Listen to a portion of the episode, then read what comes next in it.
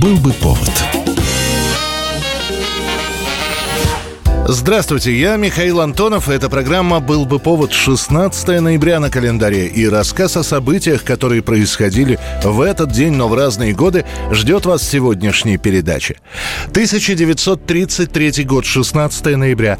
Советские газеты сообщают, что спустя 16 лет после революции и несмотря на разницу общественных строев, все-таки две страны, СССР и США, подписывают договор о дипломатическом дипломатических отношениях.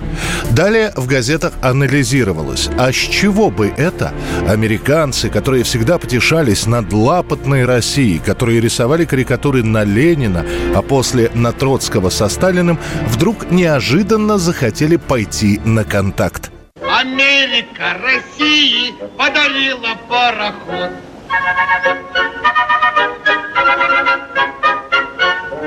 Сносу пар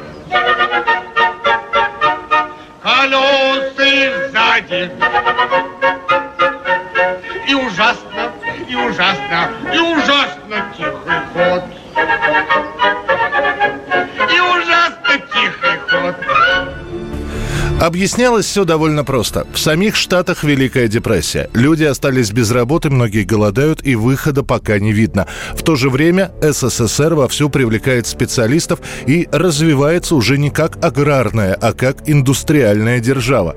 С другой стороны, ослабевшую США очень беспокоят поднимающиеся Германия и Япония.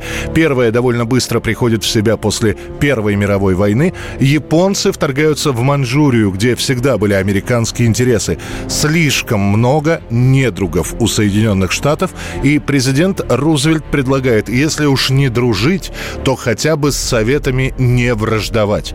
Уже летом 1933 года по инициативе Рузвельта организуется комитет по русско-американским отношениям. Тот, в свою очередь, проводит опрос у корпораций и выясняет, что большинство за то, чтобы признать СССР и наладить с ним деловые отношения. Excuse me, can you show me Mr. Eisenstein? Вон отсюда, сволочь! Ah, thank you. Договор о признании будет готов 16 ноября. 24 по случаю подписания состоится большой банкет. Теперь русские не враги.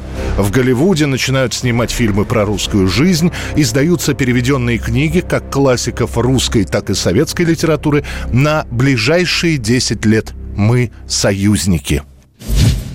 1965 год, 16 ноября. Советский Союз продолжает быть новатором в космосе. Уже там побывали первый человек-мужчина и первая женщина-космонавт. В то же время поступают сообщения о том, что американцы готовят миссию на Луну. В ответ Советский Союз отправляет корабль сразу на другую планету. На ракете-носителе «Молния» стартует «Венера-3» – беспилотный космический корабль для исследования, как это ясно из названия, Венеры.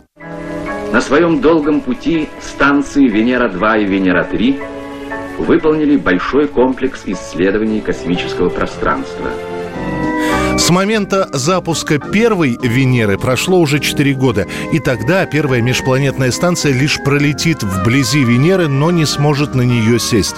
После и связь с первым кораблем будет потеряна. Но само направление исследования других планет признают перспективным. И дальше подготовка к запускам будет продолжена. Венеру-2 и Венеру-3 запускают практически друг за другом. На первой станции была фототелевизионная установка, на второй спускаемый аппарат. Венера-2 выйдет из строя, так и не передав никаких сведений на Землю, а вот Венере-3 повезет.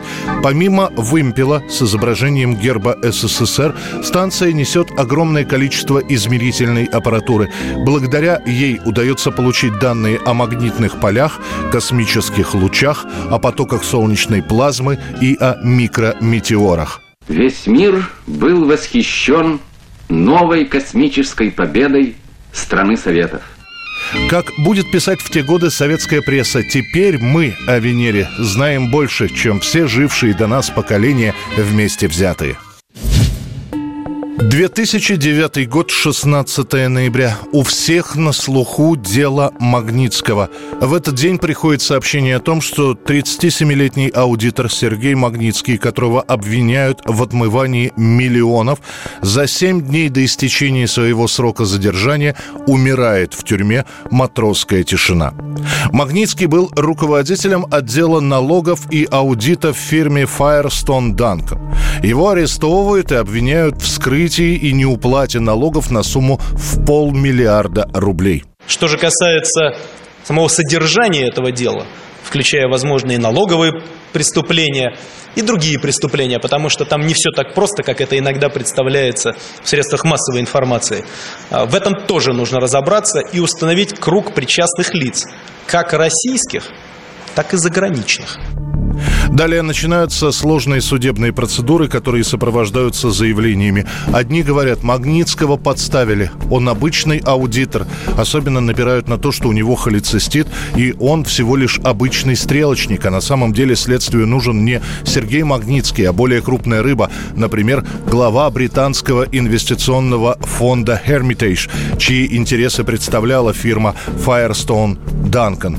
Другие говорят, что все они одним миром замазаны.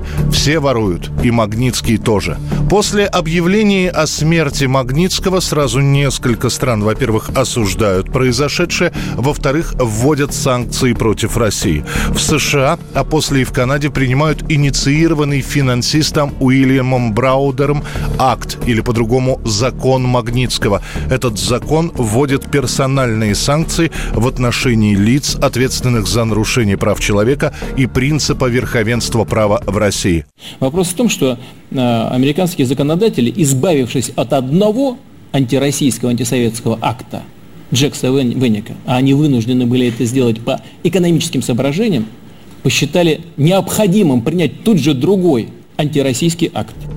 Правительство Российской Федерации негативно оценит принятие закона Магнитского и в лице премьера Дмитрия Медведева пообещает принять ответные меры, как симметричные, так и асимметричные.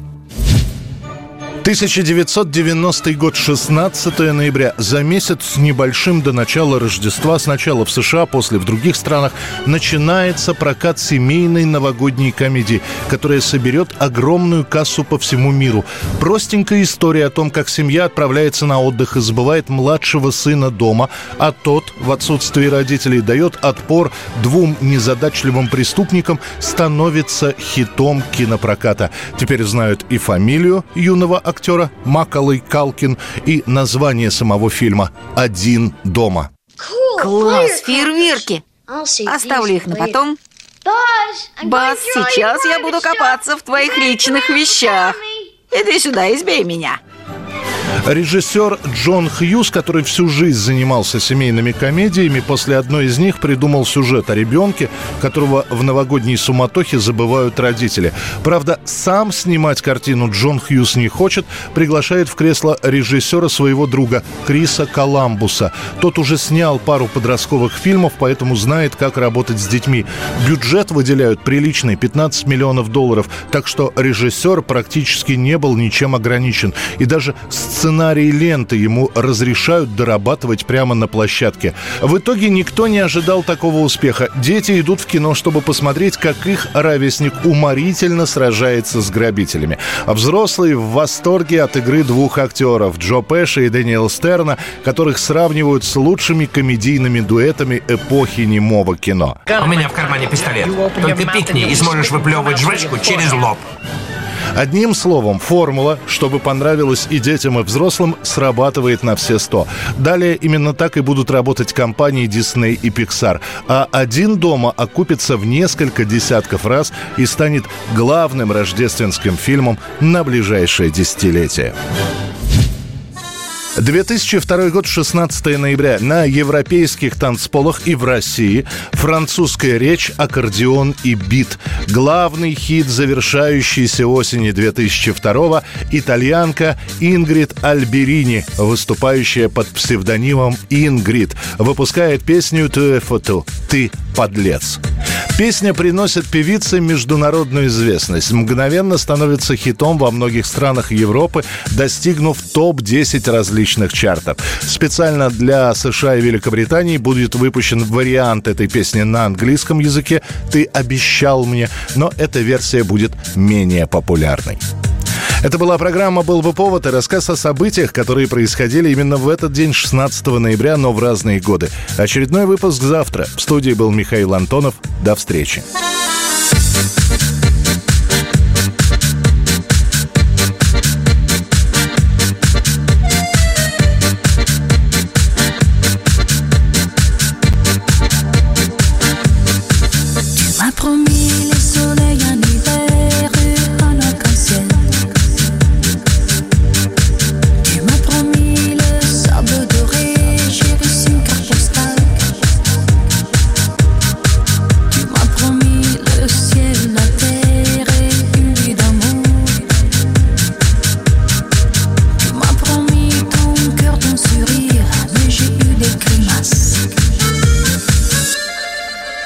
m'a promis.